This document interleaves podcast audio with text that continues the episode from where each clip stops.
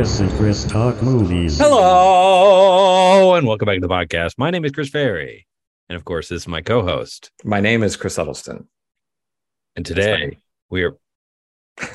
Today we are both very excited to be talking to you about the brand new film. So, spoiler alert, we do talk about these things uh, in great detail. But today we are going to be discussing everything, everywhere, all at once. Mrs. Wang. Mrs. Wang. Mrs. Wang, are you with us? I am paying attention. Now, you may only see a pile of receipts, but I see a story. I can see where this story is going. It does not look good.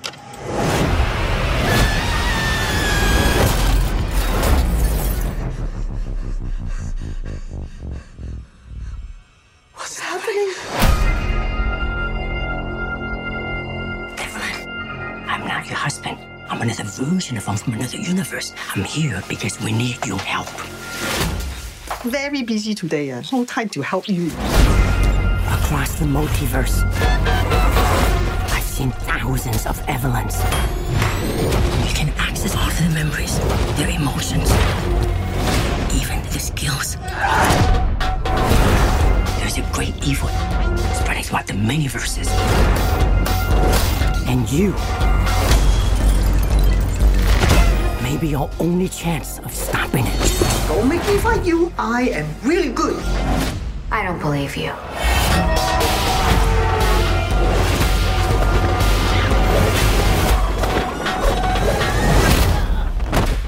Wow, that was really good.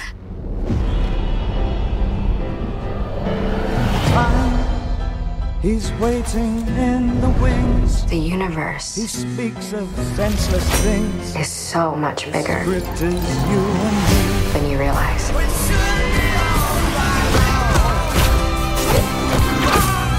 Of all the places I could be,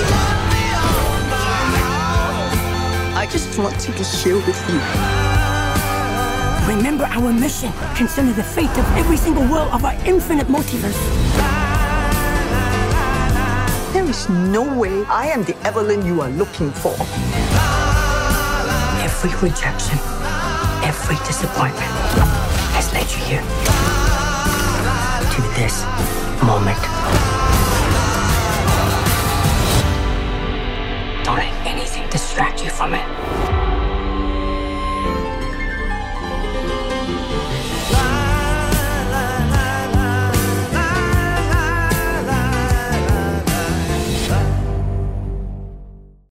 Do you have a synopsis for us, Mr. Huddleston? I do. And before I do that, I wanted to say just before we got on here to record, I saw that they are re releasing this in the theater um, July 29th. Cool. So uh, I don't know if um, who knows what the, how that'll work out as far as in the future when this episode comes out. But if you have not watched this yet, there's a possibility that it'll be in the theater.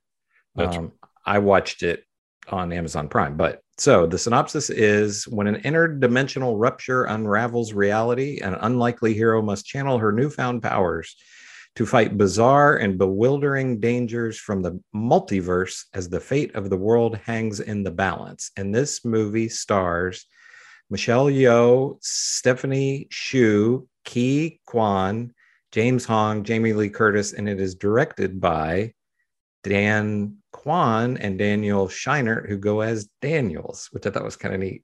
Yes. They're they're Daniels. So all right. So you saw this before me. You saw this in the theater with our good buddy Jay, right? I did. Okay. So tell tell us what you did. You rewatch it, or were you are you just going on memory from I seeing had it whenever every you saw it? intention of rewatching it, and then I did not rewatch it. So Okay. we're just gonna get the one slightly room temperature take. Um, so take it with a grain of salt. But um, I thought it was great. Um, I really thought it was extremely refreshing and weird and funny, um, with some great kung fu sequences, some great playful homage to all the different sort of sub genres of the kung fu, right? Like pinky kung fu and stuff like that. Uh, Mhm. I thought the performances were fantastic. Michelle Yeoh is great. That's not a surprise. I thought uh what's her name? You just said her name. Jamie Lee Curtis. Jamie Lee Curtis was great. the character's so funny. Mhm. Um, you know, it, it is a long film. It it it goes it goes on and on. Um, but I didn't. That's not to say that I thought it dragged. I just by the end of it, I was spent. I was really exhausted because it's a it is a whirling dervish. What did you think? Yeah, so I watched it uh, this past week on at home. Uh, I wish I had. I, I suppose now I would have opportunity, but I really tried to see this in the theater. But here in Middle America, it was kind of tough. It played for a little while. Um, I don't know with this re-release if it'll if it'll make it, but I I just wasn't able to see it in the theater and kind of regret that because this de- it definitely feels like a movie to see on the big screen. Um, my the the pluses um this movie is i would say a technical achievement. Um you know for some people watch movies and they just um you know they just pay attention to the story and that's it and that's fine. But having been somebody that my entire life I've been interested in the behind the scenes aspect and think you know I I haven't worked in other than you know we used to do little super 8 things when we were kids but I have not worked I've not actually made a movie or anything um as you have but I lots of times we'll watch films and just think wow I wonder how they did that you know that was really neat um, and I read about this that the people who did the special effects were not, they didn't go to school for this or anything. They just watched YouTube tutorials and, you know, and, uh, which I think is pretty amazing. But there are just, I, I definitely feel like this is a movie that probably warrants multiple viewings because there's just so much of this where throughout the film, you know, they're flashing between all these different universes that M- Michelle Yeoh as the main character is and it's just you know i'm sure there's all kinds of things that you're missing as it just flashes by and to to a degree that at times it almost gave me anxiety to watch this a little bit as it kind of flashes through all these things. But just all of that is fantastic. Um, the performances across the board are incredible. Um, there's been talk of of um, oscar buzz for Jamie Lee Curtis, which I don't know that I would go that far. I mean, she's she's playing kind of a, against type. This is a, a, different kind of role for her.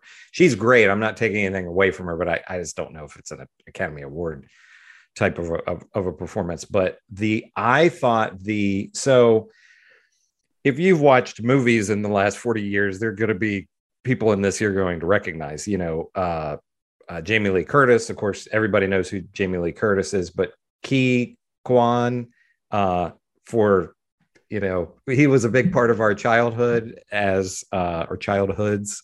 And I think uh, he as- actually sounds a lot the same. Like his voice is just still completely recognizable. and he kind of just is like a bigger version of you know his young self or whatever. But so he was short round in Indiana Jones and the Temple of Doom. He was Data in Goonies, um, and I- and I, you know, I might have gotten this wrong, but I think he was sort of out of acting or wasn't getting a lot of roles or anything. And these guys approached him, and so this is.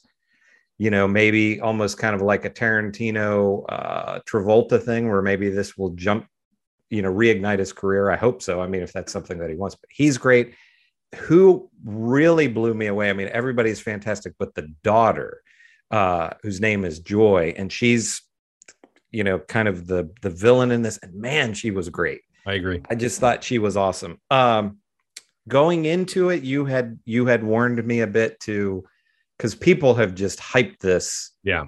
to you know the stratosphere. And and um uh i've talked to almost no one or or just kind of seeing people online that that that said oh i hated this or it was ter- terrible or whatever.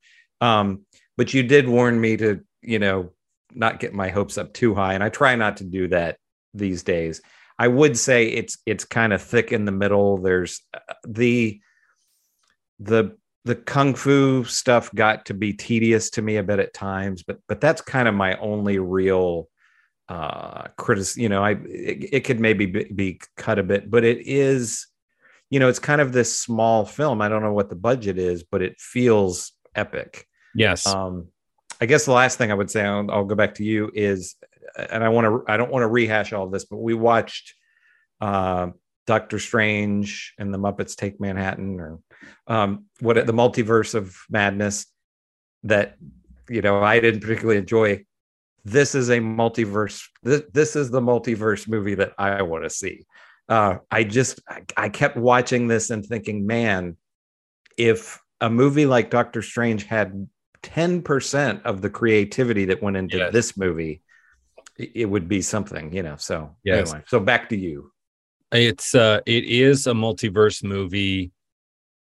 Normal person normal life you know and we see this in the matrix. It's a it's a trope. Someone appears. Maybe it's a familiar face. Maybe it's someone you've never seen before but if it's a familiar face they're acting in a way that's totally unfamiliar to you. And they say there's no time you just have to trust me. None of this is real. It's an emergency. We need you. And it turns out that of all the infinite iterations of you this one you're you're you're the you know i've been looking forever and uh, you're the you're the only one. You're the only one that can of all the different yous you know? So or in this case yos uh so but but but then then they have a lot of fun with it right? It turns out that there is a team of people in universe x or whatever it's called. They've named themselves the one universe that sort of figured out what's happening. And so there is people there are people at a desk that you know have keyboards and you know you have a little earpiece that you put in and that they map out like oh no something crazy is happening. So like in the matrix where you lie down and your operator beams a bunch of new inf- information into your brain you're like oh i know kung fu.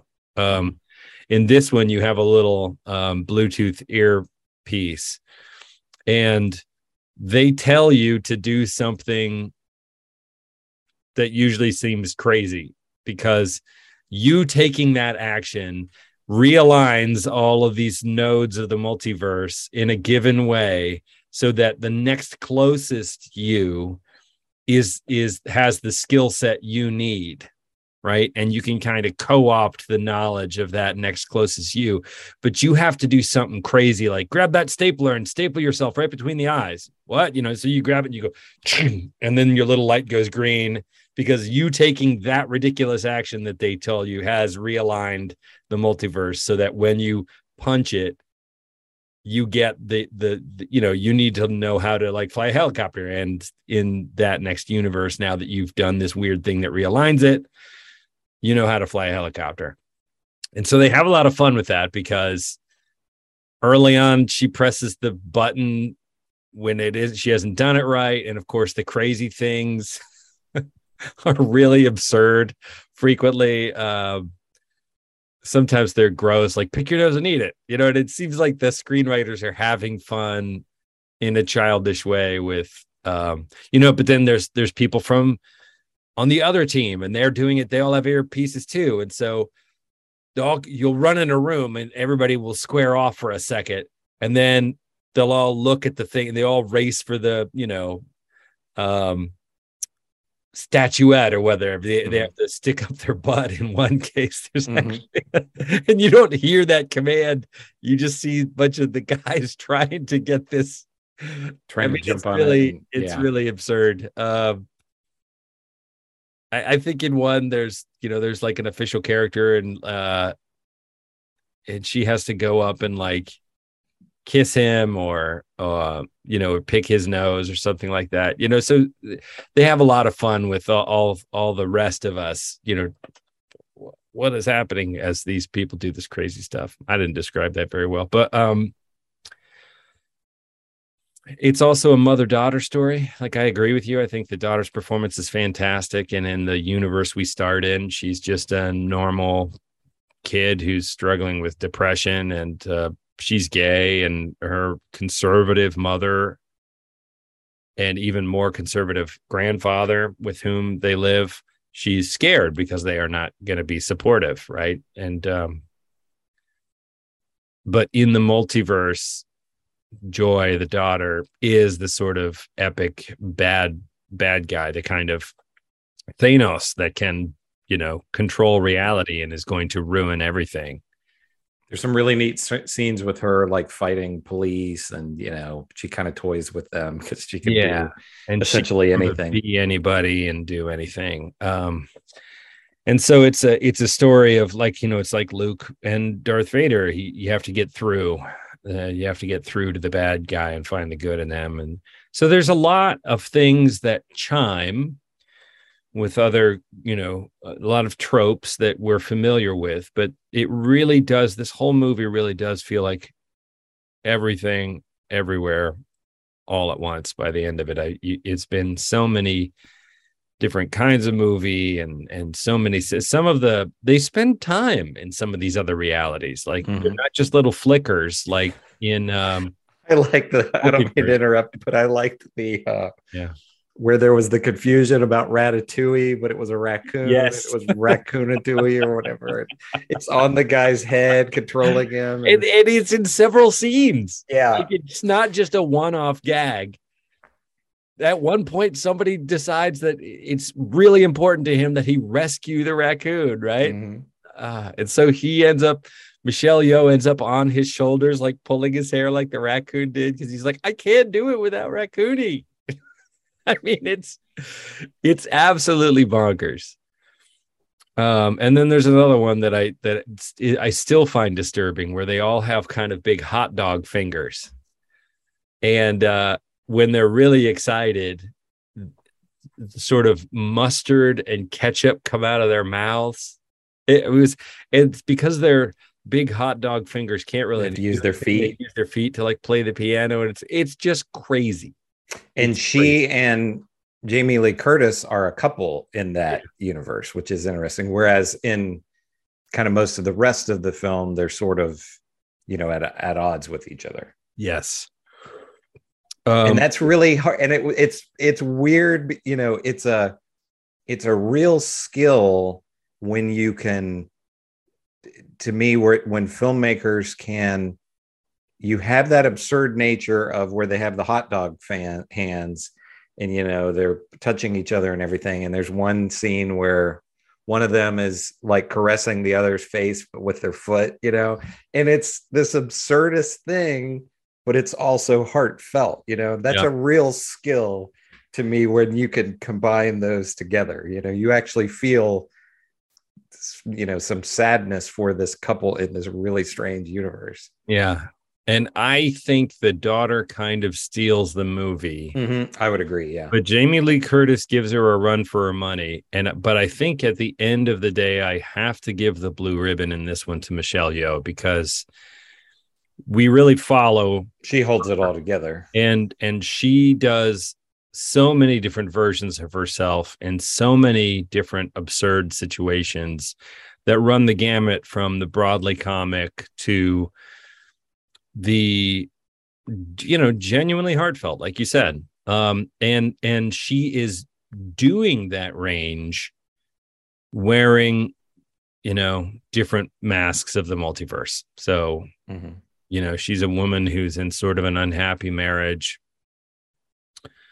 Who and they run a laundry and then you know she's got the hot dog fingers and she's a kung fu expert. She's everything but we we we get to see her perform in these other realities. And it, I I- it's just a in addition to all the kung fu fighting you'd expect to see Michelle Yeoh doing which is and she's a movie one of the multiverses. She's a movie star and she's Right. this beautiful movie star you know and the the uh you know the and but in the kind of the main character she's just this sort of i don't know if frumpy is the right word but you know this just woman who she and her husband own this laundromat and yeah and she's just bitterly unhappy, really. Mhm. Um, and that comes out in anger, like she's very short tempered and she's always yelling at everybody. And Mhm. but you know there's a reality we go to where they're just rocks and that it's a it's a reality where their life never evolved on earth and so it's her and her daughter are sitting there having a nonverbal conversation that's just the words coming up on the screen but they're just two rocks sitting next to each and other. And even that is compelling you know? I mean that Yeah. could be that could be go horribly you know uh wrong in the in the wrong hands. But even that is and, and that's like five minute scene or something you know? It's not like it's just a few seconds. Yeah. yeah. I feel like the reason I felt any sense of disappointment at all when I saw this is it had been hyped to me in terms of this is the perfect movie, right? This is the best movie ever made, kind of thing. And I don't think it's the perfect movie. And I, I don't think it's probably the best movie ever made, but it is a virtuosic under i mean this the, it- That's a this thing word. sets the bar so high for itself and i think it hits it is like one of these kung fu sequences included in the film it is just everything everywhere all at once and it really hits all the bases and i i was hugely impressed with it. I did enjoy it. Um uh, me and long movies man i just um, i got arthritis now in my hip sitting for if i if sit anywhere for three hours and i start to be like oh man i got get some blood pumping my legs or something you know what i mean? So Yeah. there was a part of me that just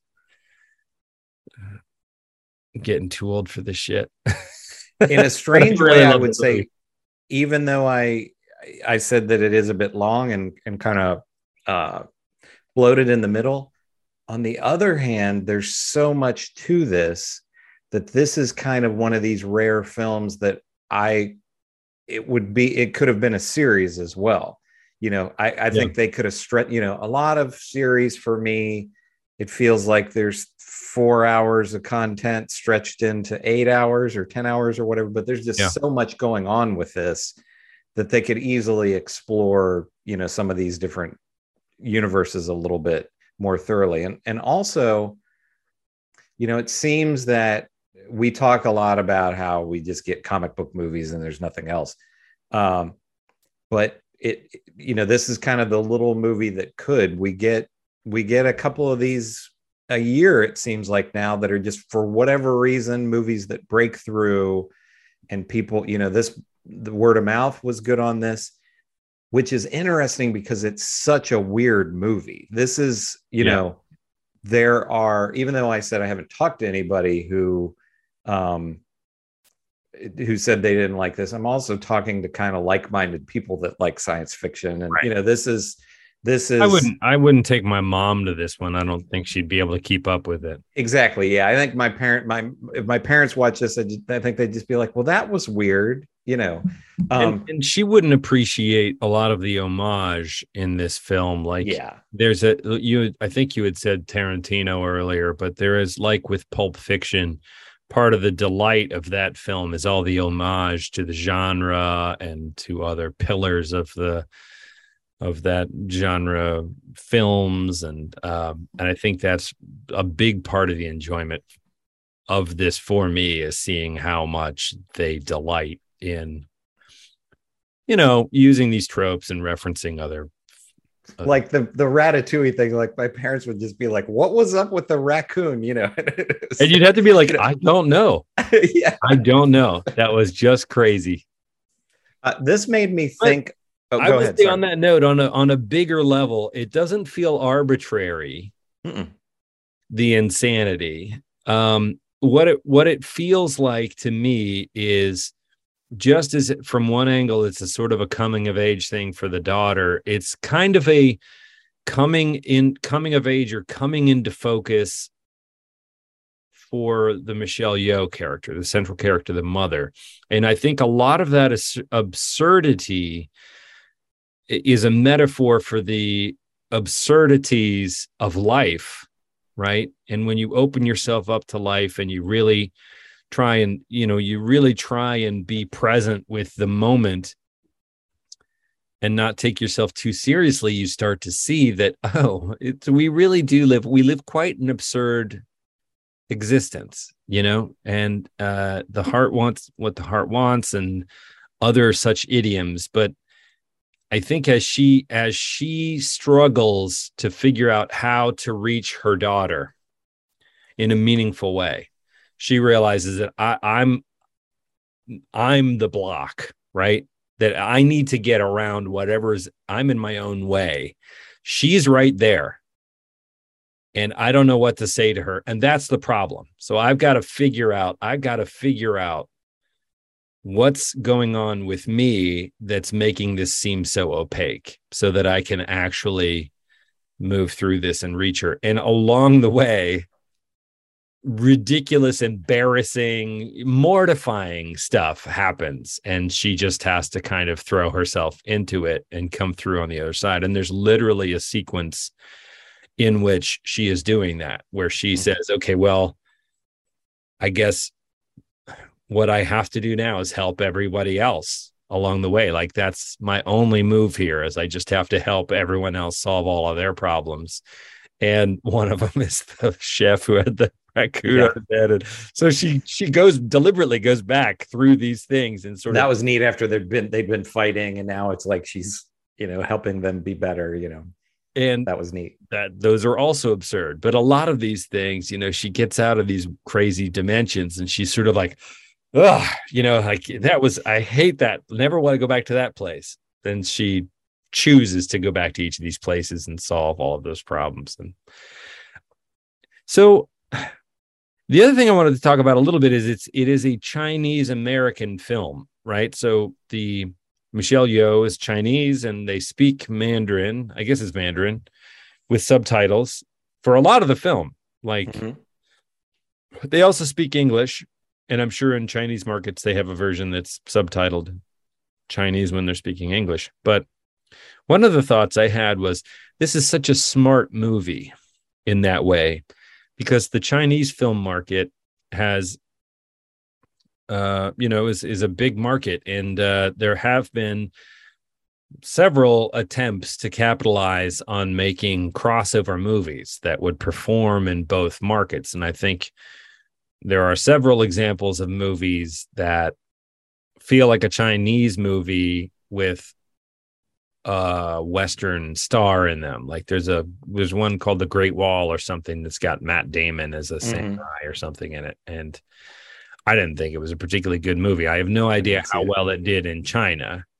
But when you're watching it, it's like this was shot in China with a Chinese cast. It's set in China, and they've got an A-list actor from America to try and crack open the US market with it. And you know, this is this is much more of a, a Chinese American hybrid film. There is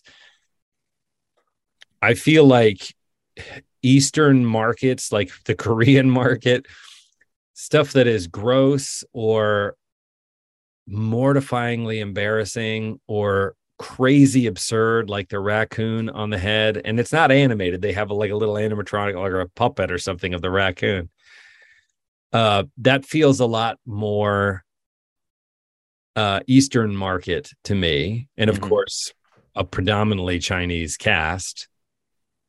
Whereas you know, casting Jamie Lee Curtis and it's set in America and half of the half of the film they are speaking English.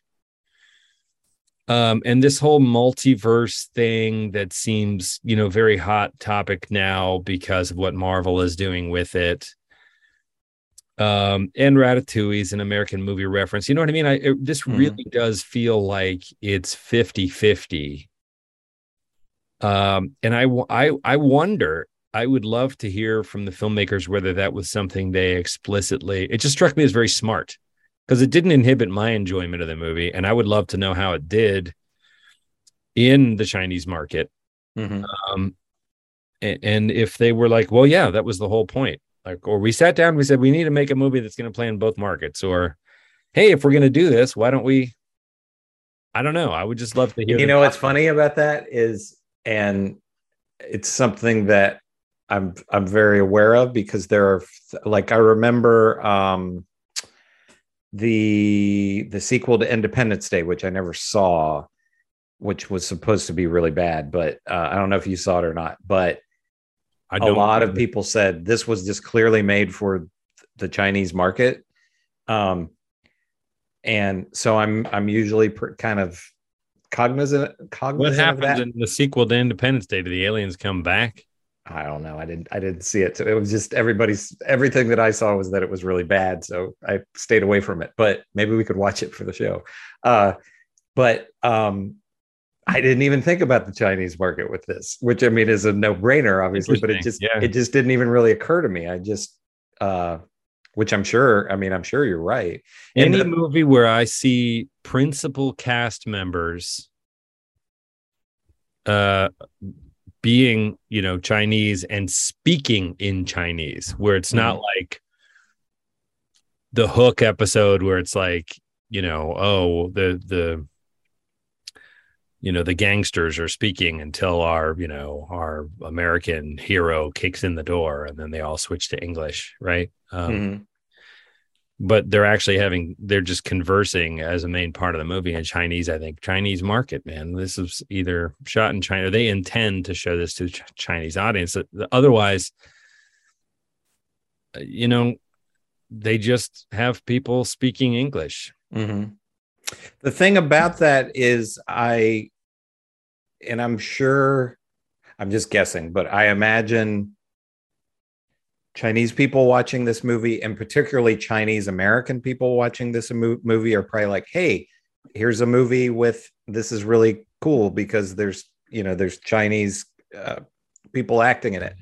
But as a non-Chinese person or non-Chinese American person, it it's just a story. You know what i mean? It's it's just like the it's it's i'm sure there are aspects of this that are that maybe like maybe you and i wouldn't pick up on that somebody who's chinese would be like oh wow you know they would notice that or whatever. But this is kind of one of these movies where the characters could be from anywhere. You know what i mean? Does that make sense? Yeah, it does. I mean, I, I think for a long time Hollywood was afraid of international or even um, non-white casting, and I remember thinking this when Black Panther came out, which is a predominantly African American cast. I thought the movie was uh, delightfully fun. And I thought the performances were terrific, and I thought it was super refreshing. I'm like, well, where, I, you know, I don't feel alienated because I'm not seeing more white faces on the screen. You know, it's just a, it's a rollicking. I get invested in the characters, and I care about what they care about and whether or not they succeed or get hurt or fail. You know, and I'm, a you buy really in. It's like that's a pretty shallow. I don't know. Maybe maybe the data bears this out, but it's a pretty shallow expectation that moviegoers are only going to want to see themselves reflected on the screen, right? a pretty infamous version of this is a few years ago, and I for, I forget both of these guys' names. Uh, without looking them up, maybe you you know. But when the uh, Bill and Ted. Bill and Ted, yeah, when uh, Harold and Kumar Go to White Castle came out in like 2003 or whatever it was. Yeah. So I don't remember those guys' names, but anyway, I I heard an interview with one of them, and he said they had such a hard time getting that movie made because the studios are like, uh, you can't have an Asian guy and an Indian guy. One of the characters has to be white. And they were just like, why? Who cares? And they were just like, you know, uh, general audiences aren't going to watch this. Nobody's and and the argument that he made uh, with this is he said, people just want to see good stories. They don't care Yeah. if everybody's white or it's a male cast or a female cast or the people are straight or gay or whatever they just want good stories and and you know so and at the time you know i mean that's a a, a dumb movie but I, I'll was a big hit, springboard. you know. uh, yeah, I'll springboard off that sentiment. I think people, I certainly am, but I suspect people are actually hungry for it. sure it's uncomfortable to try and open yourself up to an actual neighbor's experience if they if you perceive them to be other or you know you invite your friend home to dinner from college and that's the first gay o- openly gay person your parents have ever met and that's uncomfortable for them. Not because they have anything against it per se but they just don't want to inadvertently right? Mhm. real world growth is uncomfortable. You go to a movie you get to participate and learn about another person's experience even if it's in very subtle ways. Um and it's completely safe and you walk out feeling um i think a little i don't know a little wiser to the world maybe in a tiny way. I don't know. Mhm. i don't i mean that makes it sound like it's i don't know. But like i say with with black panther quite contrary to feeling alienated from it and more than just being like wasn't an issue that everybody was a different, you know, skin color than I was. I actually found it quite refreshing. Like that aspect of it. Strong, intelligent African American characters, you know? I just was like, man, we there should be more there should be more diversity on screen full stop everywhere like it's just it's so much more interesting And with a movie like that, a movie like Black Panther, or if we're talking about this movie, Everything Er- Everywhere All at Once, or Harold and Kumar Go to White Castle, they're just people in the movies. It's not like, I mean, you know, like Harold and Kumar, for example, they make jokes about their ethnicity and everything, but that's not what the whole movie is about. It's just these two guys literally who are stoned trying to go to Okay. White Castle, you know. So I don't know. Um, but yeah, um, I agree. I mean, I think, and this movie shows this, you know, this didn't make a billion dollars, but I think it's at like $70 million or something like that. And they're going to release it, re release it in theaters. So it found an audience and it, it, it, I mean, obviously we watched it, but it couldn't have been only Chinese people or only Chinese Americans going to see this. And I know it wasn't because I've talked to a lot of other people who are just white guys who were like, "Oh yeah, I love that movie," you know. So well, i would say if you're on the fence check out the trailer because the trailer gives you a real taste it's gonna it's gonna give you an idea, I think, for how wild you know. it gets it is everything everywhere all at once baby Another thing that I wanted to touch on just briefly was the multiverse aspect. So, like you said, with uh, the Marvel movies, we now have, you know, multiverse is in the, it's part of the lexicon now. It's in the, it's in pop culture, and it's you know pr- probably at one time, um, it would be just you know people that read sci-fi books or whatever would would have know anything about the multiverse or whatever, but this movie is it's kind of a combination of genres. So, you know, there's sci-fi and drama and maybe kind of horror or whatever. But they always say that horror reflects what's going on in society that a lot of times horror films are um, you know they're kind of thinly veiled uh, statements about what's happening in society or whatever. Do you think all of this multiverse stuff is a coincidence? Or you know i've been thinking it's like everything kind of sucks right now to everybody. So, uh, is, do you think that is oh that's interesting. kind of like, hey, we would like to get away to a different universe that's not the one that we're in? Um, or, or am I reading too much into what's happening in pop culture? Is it just like, hey, Marvel did it, so well, let's do? I. I, I mean, I think there's a reason why Marvel decided it. The audiences were ready to sort of get their brains warped in that way too. I think what I see the multiverse depicted are the possibilities, right? So I, one of the things I feel right now is this sort of existential.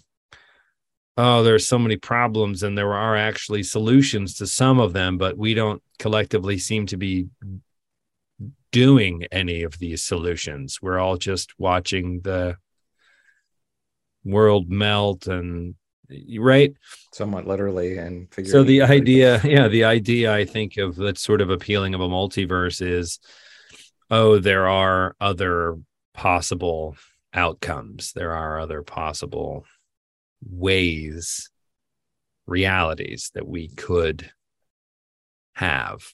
And less than oh l- l- more of that and less of like oh there is another version of myself that has you know a mohawk and there is another version of it right? Mm-hmm. right now some alternate universe uh, this particular thing is different. I think it's more like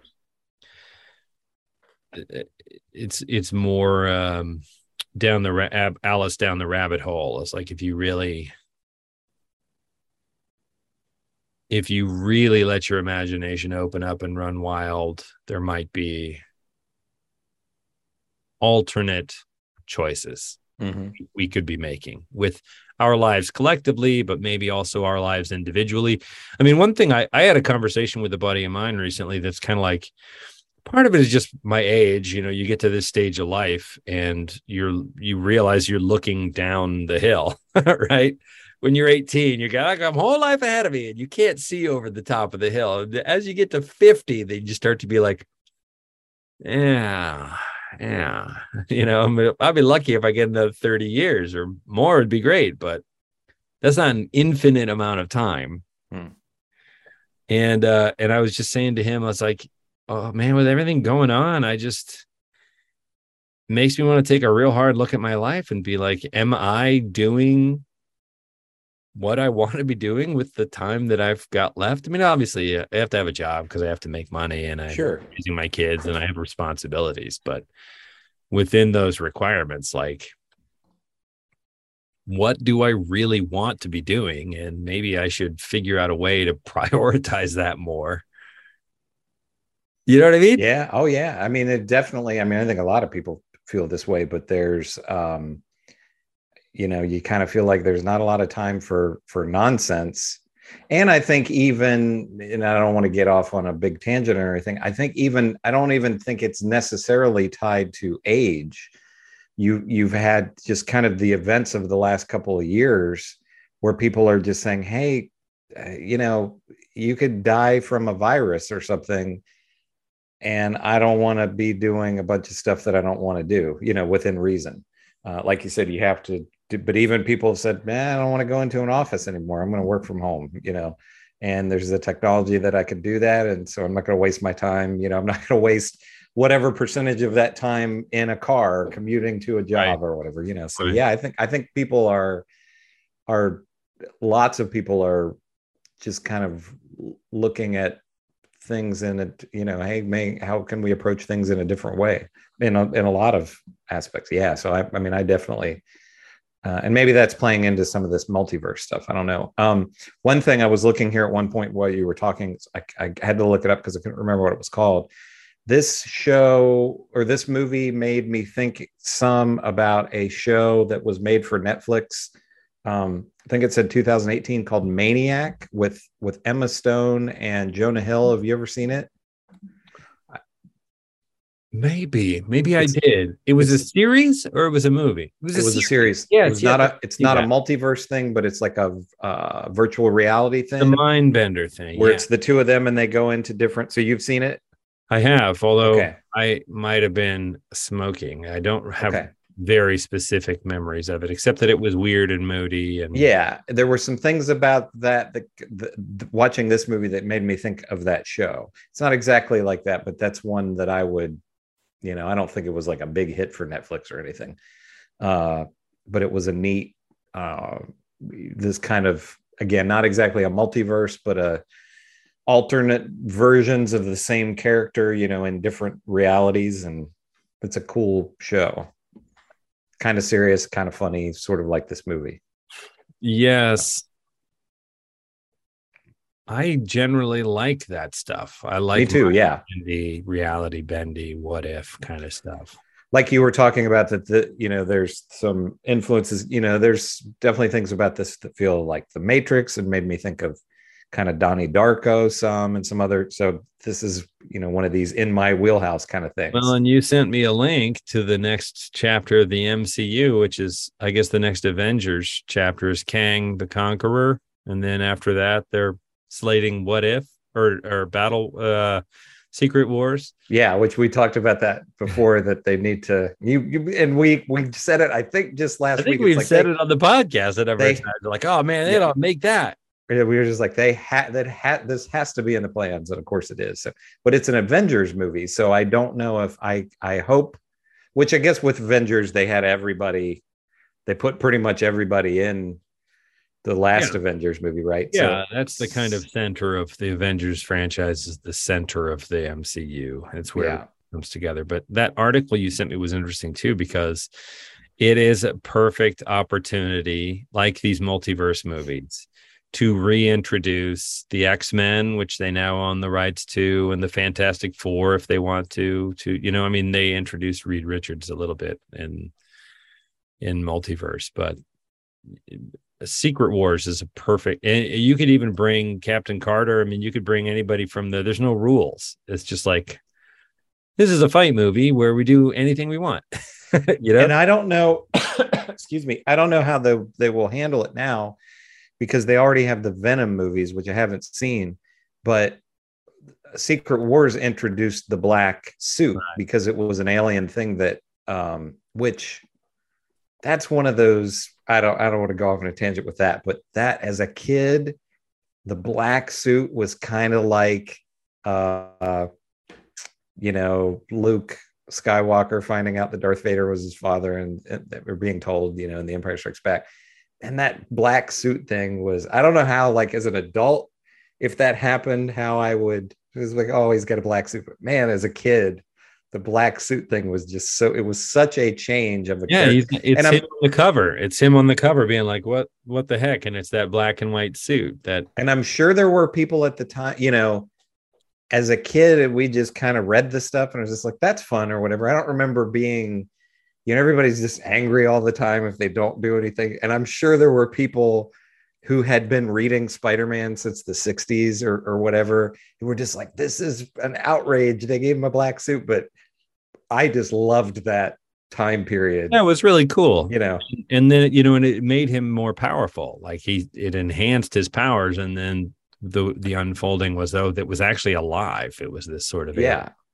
symbiote that started to try and control his thoughts, and then of course he divorced himself of it, which was a whole plot line, and then it. So that would be, and I, I haven't seen those Venom movies, so I don't know what they do in them. Maybe I don't know, but uh, it would be a shame to me if they would just if they would have that not be an aspect of Secret Wars. You know, if they do something other than because I would just straight adapt those 80s comics. Just, you know, maybe there's some things that wouldn't play, but I, I would make it as close as possible to uh, which I've read some criticism in later years that it was like all people uh, that, that it was just a, they made a toy line and that those comics were poorly written just to sell the toys and everything. But I thought it was great as a child. I thought the concept was awesome. I remember Yeah. thinking, even as a kid, like this uh, this excellent idea has so much more potential. Mm-hmm. They didn't. It did sort of feel like people were just kind of wandering around, and there were these occasional skirmishes, and I was kind of Mhm. like, "What's the plan? Like what?" but I think that you know the MCU they they've been pretty good about taking existing storylines and converting them for the big screen and making them clip right along and raising the stakes and introducing curveballs and so hopefully they would do that with this too the concept itself is such a great blank slate Mhm. um you know you just have to get over the the deus ex machina of some godlike creature has plucked you all out of your realities and put you on this battle world to fight for the death why don't worry about it. Beyonder is that what the guy was called? The Beyonder, the God guy. yeah i guess I think yeah so. And doesn't he after that doesn't he come to earth and manifest himself? They did a second one. So there was Secret Wars 2, which even as a kid, I knew was not as good as the but yeah, they they did a they did a Secret Wars 2 because you know the first one was such a big deal. So and then I sent you the trailer for Dungeons and Dragons, which I think maybe you were watching when we i just here, started to watch that yeah and that's uh Okay. chris which chris is that Chris Pine. Chris Pine.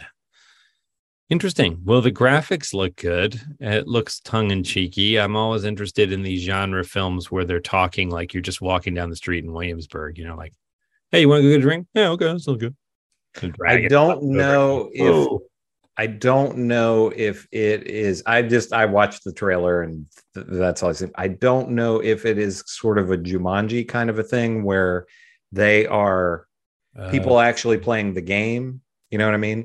Um, but I'm not sure. I, I that's kind of how I take it, but I'm not sure if that's interesting. I need to go back and carefully watch this trailer. I just started watching it. yeah. When you jump It- on. It looks okay, you know. But so for oh, so we want to wrap this up. Yeah, and, uh, thumbs up.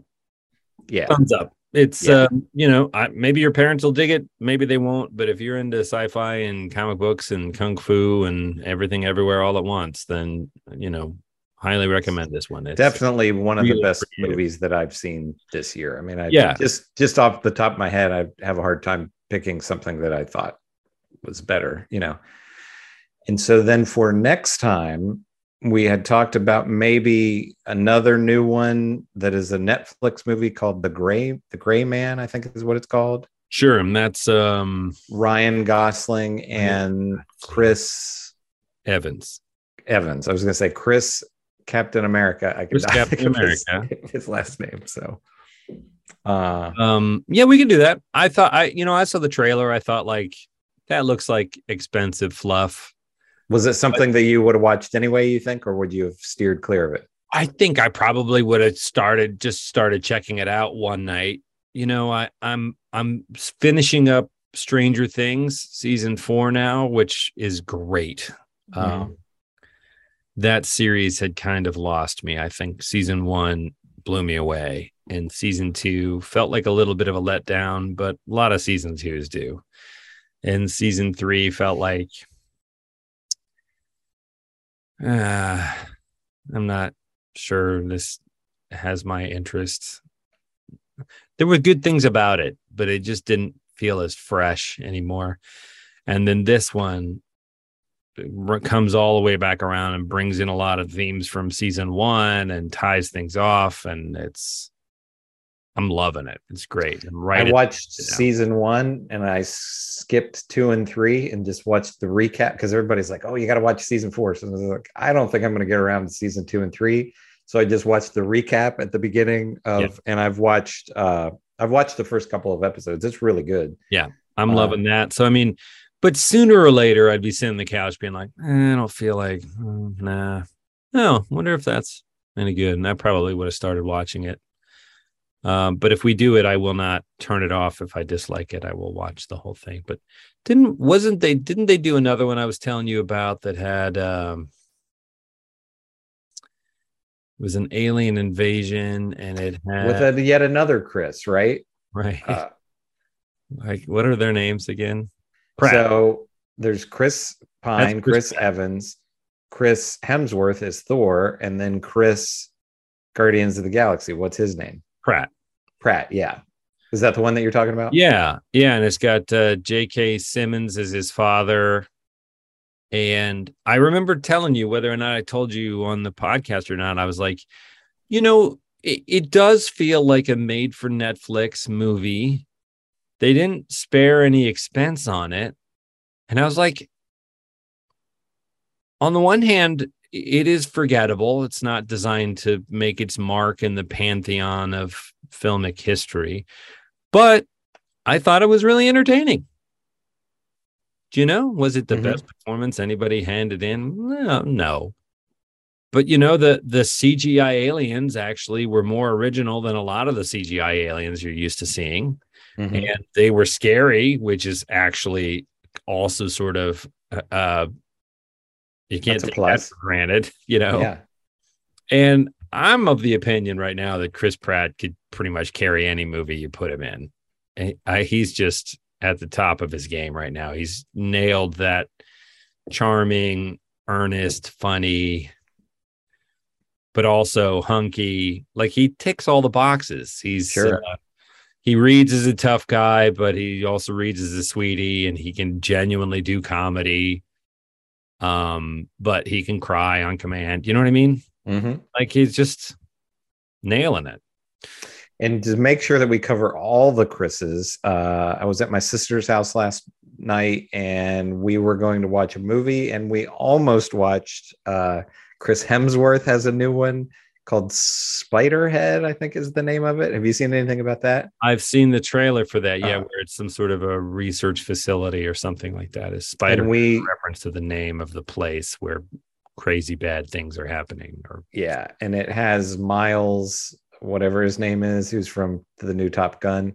Uh and uh, so we we had we had every intention of watching that and you know we were having some drinks and stuff and we got sidetracked and never started it but um so that's another chris one it looked Well, the only thing that freaked we got that? Thor: Love and Thunder's out too, which I haven't seen, but I I am interested in seeing that. Yeah, I like uh I mean he's another it's kind of the same thing. He can do comedy, he can do serious and everything. Yep. Only thing it it uh in the trailer for that Spiderhead movie it freaks me out a little bit because he has an American accent and it just you know, he's Thor they just let him use I don't know how much they're changing it but he Right. just kind of sounds like him, you know. Yeah. Uh so I don't know. well, as Thor, he's kind of doing a British accent, isn't he? Yeah. Australian. He's Australian, yeah.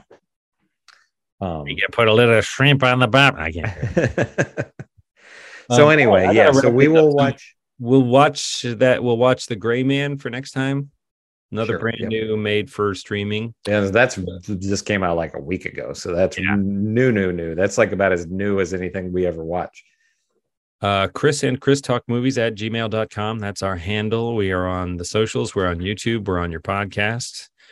We are, or where else are we? Twitter. I don't know what we're doing. Facebook. Twitter, Instagram. Yeah, I'm not. I'm kind of bad about Facebook, but Smash Inst- that like button. Subscribe. Instagram is what I update the most. So yeah, but Okay. we're probably in places that we don't know that we're there. But We don't even know where we are. it's we're in the multiverse. but we do so much thank you for listening slash watching whichever however you're engaging with us thank you um and uh yeah unless you have anything else to add we'll call it. I think that's all. that's all. So we will talk to you next week